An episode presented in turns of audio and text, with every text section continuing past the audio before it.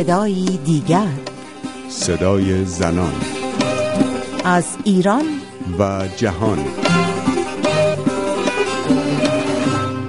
سلام به صدای دیگر خوش آمدید. من رویا کریمی مرش در شماره دیگر از مجله هفتگی صدای دیگر همراه شما خواهم بود تا ابتدا سری بزنیم به زندان اوین جایی که در آن ده زن زندانی اعتصاب غذا کردند. سپس به افغانستان می رویم و پرونده ای را پیگیری می کنیم که برای اولین بار منجر به صدور حکم انجام آزمایش دی ای در یک پرونده قضایی شده است. با ما بمانید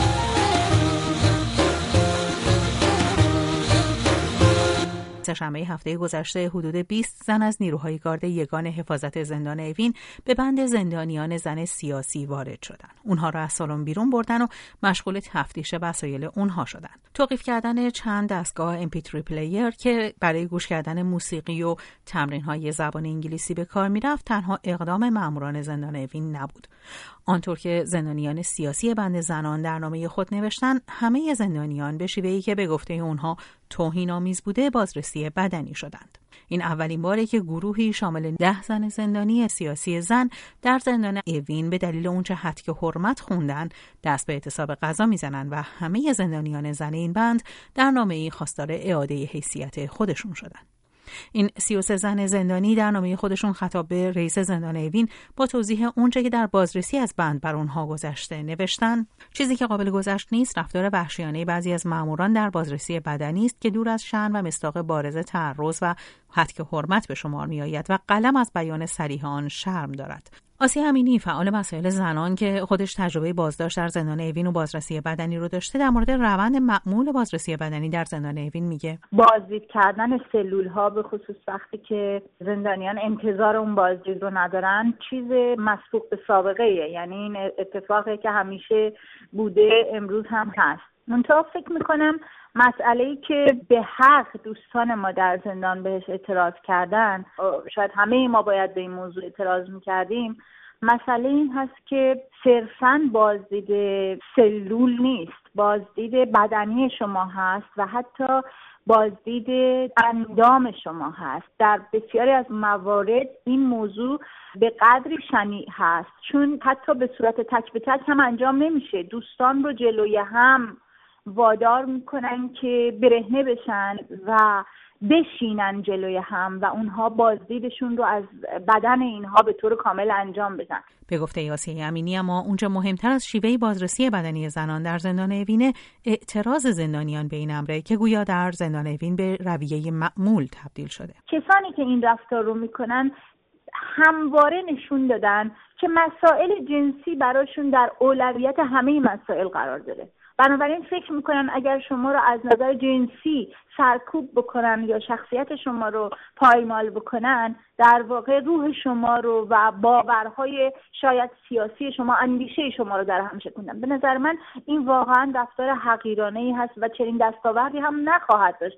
چنان که می‌بینیم دوستان ما که خوشبختانه سالها سابقه کار روی مسائل جنسیتی دارن آنچه که براشون مهم نیست این هست که این رو عنوان بکنن یا نکنن. اونها به راحتی میان راجع به این مسئله حرف می‌زنن و این بسیار خوب و قابل قدردانیه. و اینکه این اتفاقی که سالها داره در این زندان ها میفته و سرکوب جنسی و جنسیتی برای زندانیان یک روش و یک منش شده اما همه در برابرش سکوت کردن یا در شرایطی در موردش حرف زدن که بیرون از دسترس دستگاه غذایی بودن.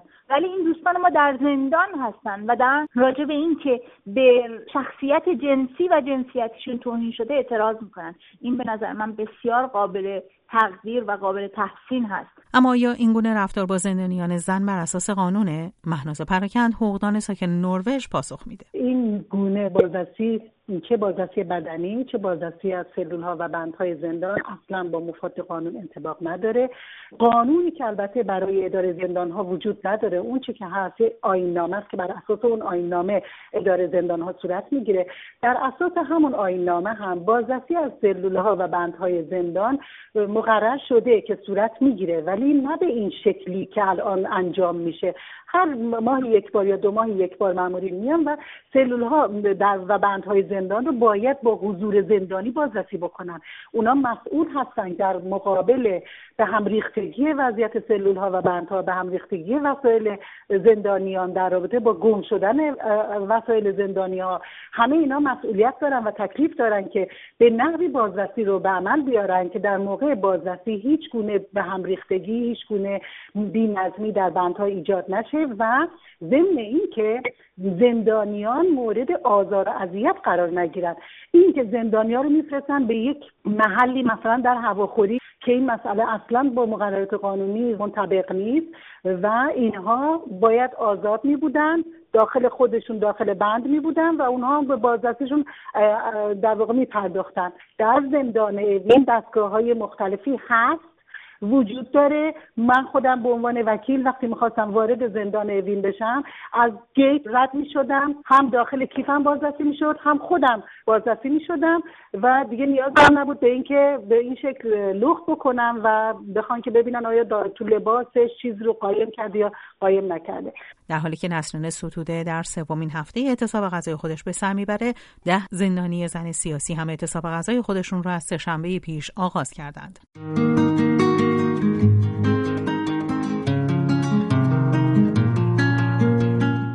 به صدای دیگر گوش می کنید. هفته نامه رادیویی درباره مسائل زنان.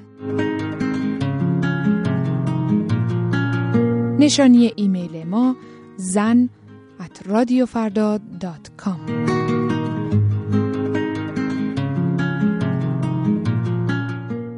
خشونت علیه مردان. این آخرین عنوان اتهامیه که علیه بتول مرادی نویسنده و شاعر زن افغان در افغانستان مطرح شده.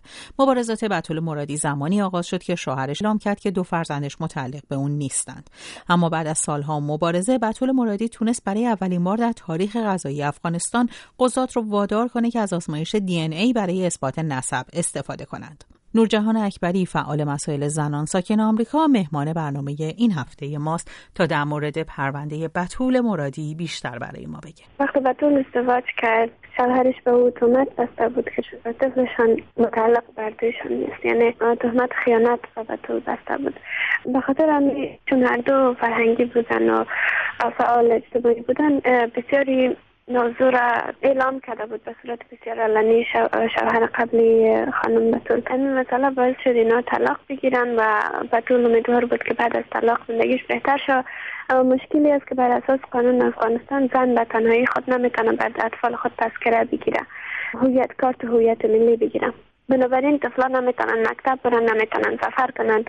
بدون نزدیک تذکره پدرشان موجودیت موجود باشه. یک مشکل دیگه ای بود که در جامعه مثل افغانستان اکثر اوقات تهمت های مثل از این می‌تونن باعث قتل یک زن شوند می‌تونن باعث از ایشان که او زن توسط خانواده اقوامش و مردم دیگه مورد تهدید قرار بگیرد در تنهایی خود را بیافه از, از جامعه دور نگه داشته شود. و این اتفاقات با بطول تا حد افتاد. یعنی کردی بود که در مقابل تهمت خاموش ننشست. و کاری که کردی بود که حیثیت را باز کرد. تا که ثابت بسازه که اطفالش متعلق بر دویشان نستن و ای تهمت بجاست خانم نورجهان یکی از شیوه هایی که در جهان رواج داره برای اثبات نسب یک بچه استفاده از آزمایش دی ای هست. آیا در افغانستان امکانات پزشکی و آزمایشگاهی در حدی نیست که از طریق آزمایش دی ای می‌تونستن نسب فرزندان خانم بتول رو مشخص کنن؟ امی امکان وجود داره اما بسیار کم است. یگانه مشکل ای است که پروسه آزمایش دی باید در قانون وجود داشته باشه. و بر بطول بسیار وقت گرفت که موافقت دادگاه را جلب کنه بر از که آزمایش انجام بده بس فرصتش به وجود بیاید. و آزمایش دی انجام گرفت و ثابت شد که اطفال بطول و وحریز در حقیقت متعلق بر دویشان هستند و اتهام وحریز غلط بوده. خانم نورجهان این موردی که برای خانم بتول پیش اومده چقدر می‌تونه موردی باشه که به زندگی زنان افغان رو تحت تاثیر خودش قرار بده؟ آیا مطرح کردن چنین اتهاماتی علیه زنی که شوهر داره و داره با شوهرش زندگی می‌کنه از طرف همسرش و خانواده شوهرش به وفور دیده میشه؟ یا بتول یک استثنا در جامعه افغان هست؟ من فکر می‌کنم جرأت بطول در پیگیری دوستی واقعا یک استثناء است.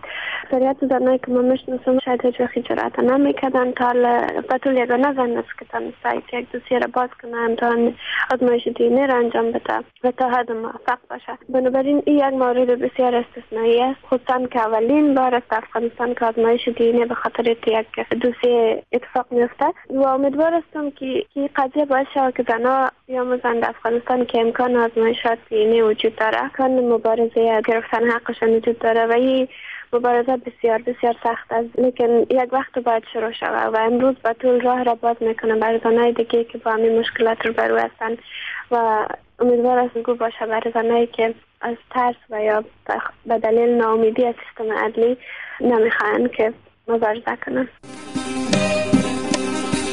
به پایان برنامه این هفته صدای دیگر رسیدیم. از اینکه تا این لحظه در کنار ما بودید سپاس گذارم نظرات پیشنهادات انتقادات خودتون رو می‌تونید با ما در میون بگذارید. 0042 02 21 12 21 12 شماره پیامگیر ماست. می‌تونید برای ما ایمیل بفرستید. زن ادساین رادیو فردا تا هفته دیگر و صدای دیگر پاینده باشید و شاد